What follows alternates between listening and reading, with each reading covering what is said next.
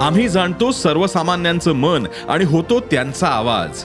म्हणून डिजिटल युगातही सकाळचे पॉडकास्ट बनलंय तुमचा बुलंद आवाज. ऐकायला विसरू नका सकाळच्या बातम्या रोज सकाळी सहाला. ई सकाळ डॉट कॉम आणि भारतातील सगळ्या अग्रेसर पॉडकास्ट स्ट्रीमिंग प्लॅटफॉर्म्सवर उपलब्ध.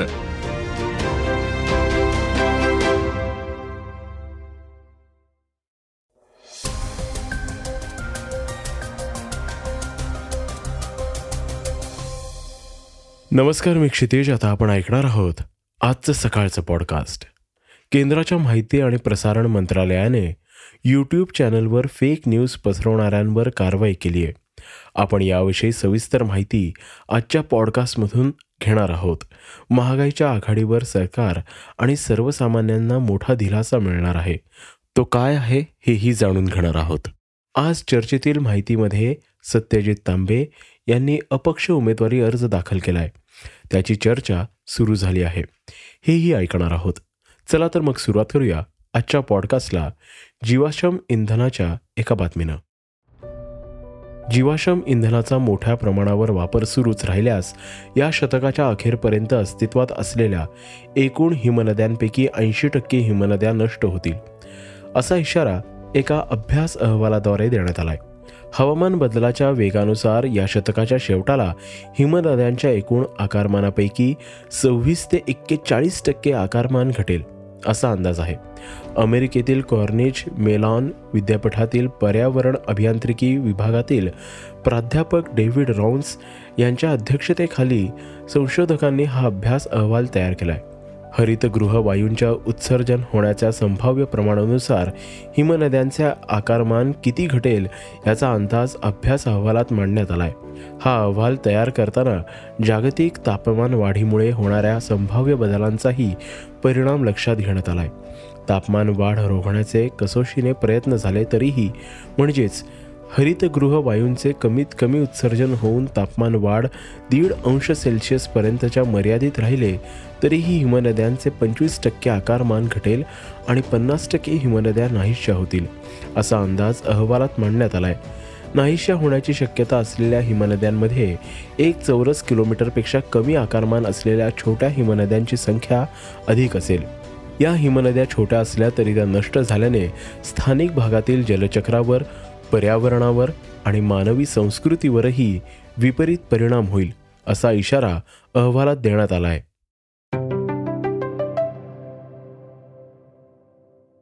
यूट्यूब चॅनलवर फेक न्यूज पसरवणाऱ्यांविषयीची एक महत्त्वाची बातमी आता आपण ऐकणार आहोत.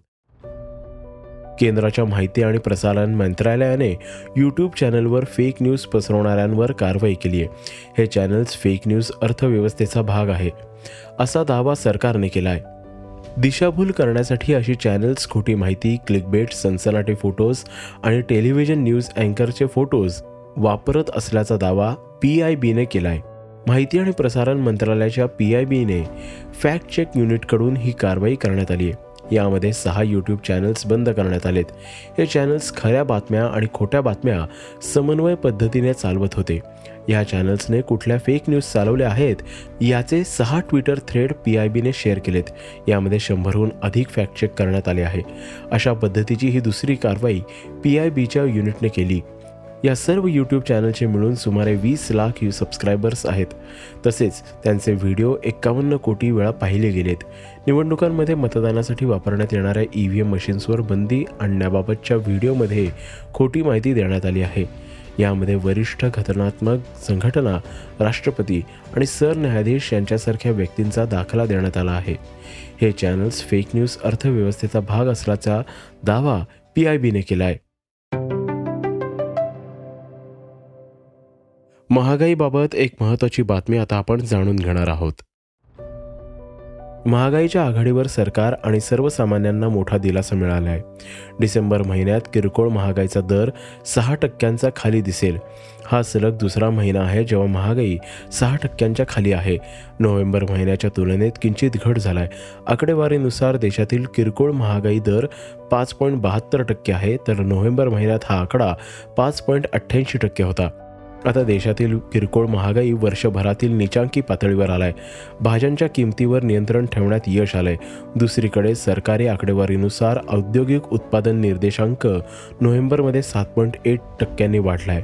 जो ऑक्टोबरमध्ये चार टक्क्यांवर होता. डिसेंबरमध्ये U S consumer products index कमी होण्याची अपेक्षा आहे.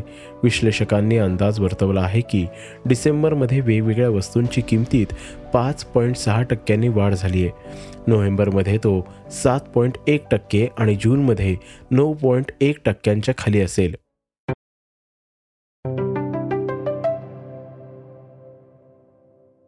आता आपण जाणून घेणार आहोत आजच्या वेगवान घडामोडी. कर्नाटकातील हुबळी इथे पंतप्रधान नरेंद्र मोदी यांच्या सुरक्षेतील त्रुटीचं मोठं प्रकरण समोर आलंय. एका रोड शो दरम्यान एक तरुण पी एम मोदींच्या कारजवळ पोहोचला. हे पाहून सुरक्षा रक्षक तैनात असलेल्या एस पी डी कमांडो त्वरित या तरुणाकडे सरसावले आणि पंतप्रधानांपर्यंत पोहोचण्यापूर्वीच त्याला पकडले. यावेळी कमांडोंनी तरुणाला मागे ढकलले. कारमधून उतरल्यानंतर पंतप्रधान मोदी यांचे अभिवादन स्वीकारताना ही घटना घडली. राष्ट्रीय युवा महोत्सवाच्या उद्घाटनासाठी पंतप्रधान हुबळी इथे गेले होते.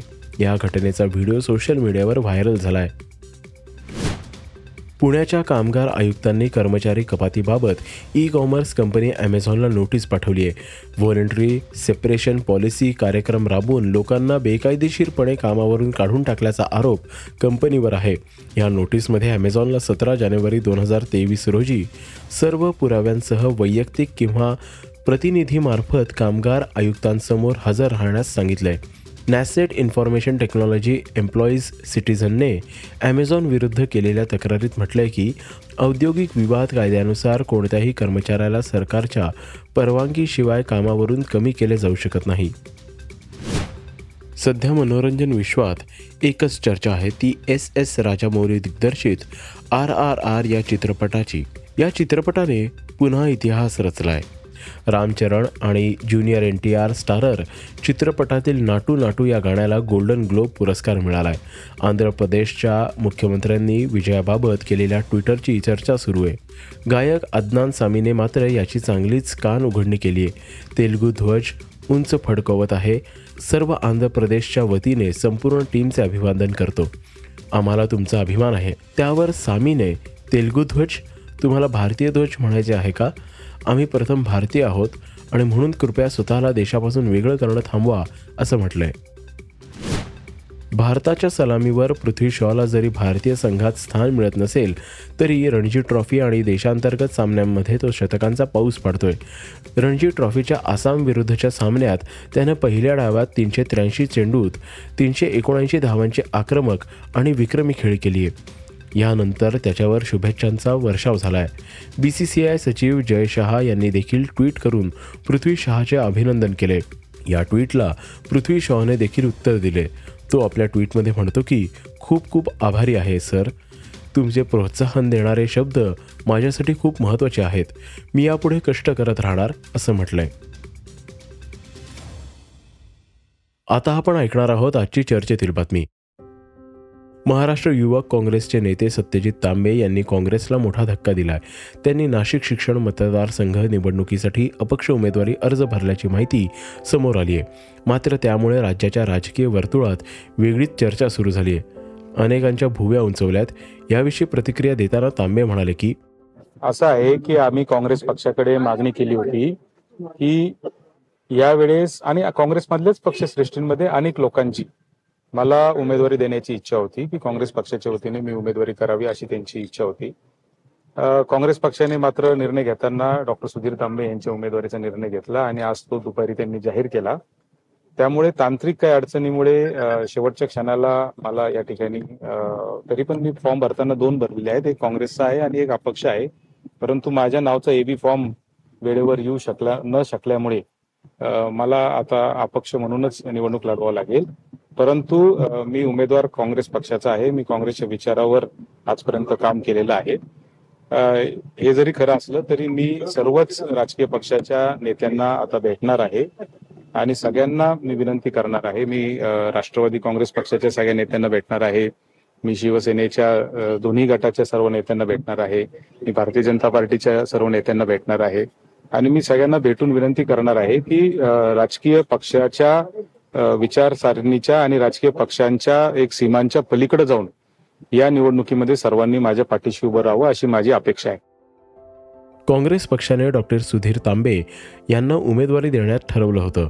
मात्र सुधीर तांबे यांना मुलासाठी माघार घेतली. पण सत्यजित यांना उमेदवारी मिळण्यासाठी कमी कालावधी उरला. त्यामुळे त्यांना अपक्ष म्हणून निवडणूक लढवावी लागणार आहे. मी आता अपक्ष उमेदवारी अर्ज भरल्यामुळे उपमुख्यमंत्री देवेंद्र फडणवीस बावनकुळे यांना पाठिंबा देण्याची मागणी करणार आहे. नवीन नेतृत्वाला युवकांना संधी देण्याचं काम फडणवीस करत आहेत. त्यांचं माझ्यावर प्रेम आहे. हे सर्व महाराष्ट्राने पाहिले. त्यामुळे मला वाटतं की ते मला पाठिंबा देतील असं तांबे यांनी म्हटलंय. हे होतं सकाळचं पॉडकास्ट आजचं सकाळचं पॉडकास्ट तुम्हाला कसं वाटलं हे आम्हाला सांगायला विसरू नका. तुमच्या प्रतिक्रिया सूचना आमच्यापर्यंत जरूर पोचवा. आणि सगळ्यात महत्त्वाचं म्हणजे सकाळचं पॉडकास्ट तुमच्या मित्रांना कुटुंबियांना नक्की शेअर करा. उद्या पुन्हा भेटूयात. धन्यवाद. रिसर्च आणि स्क्रिप्ट युगंधर ताजणे. वाचा बघा आणि आता ऐका आणखी बातम्या. ई सकाळ डॉट कॉम वर. तुम्ही हा पॉडकास्ट ई सकाळच्या वेबसाईट आणि ऍप वर सुद्धा ऐकू शकता. विसरू नका. या पॉडकास्टला आपल्या आवडीच्या पॉडकास्ट ॲपवर सबस्क्राईब किंवा फॉलो करायला.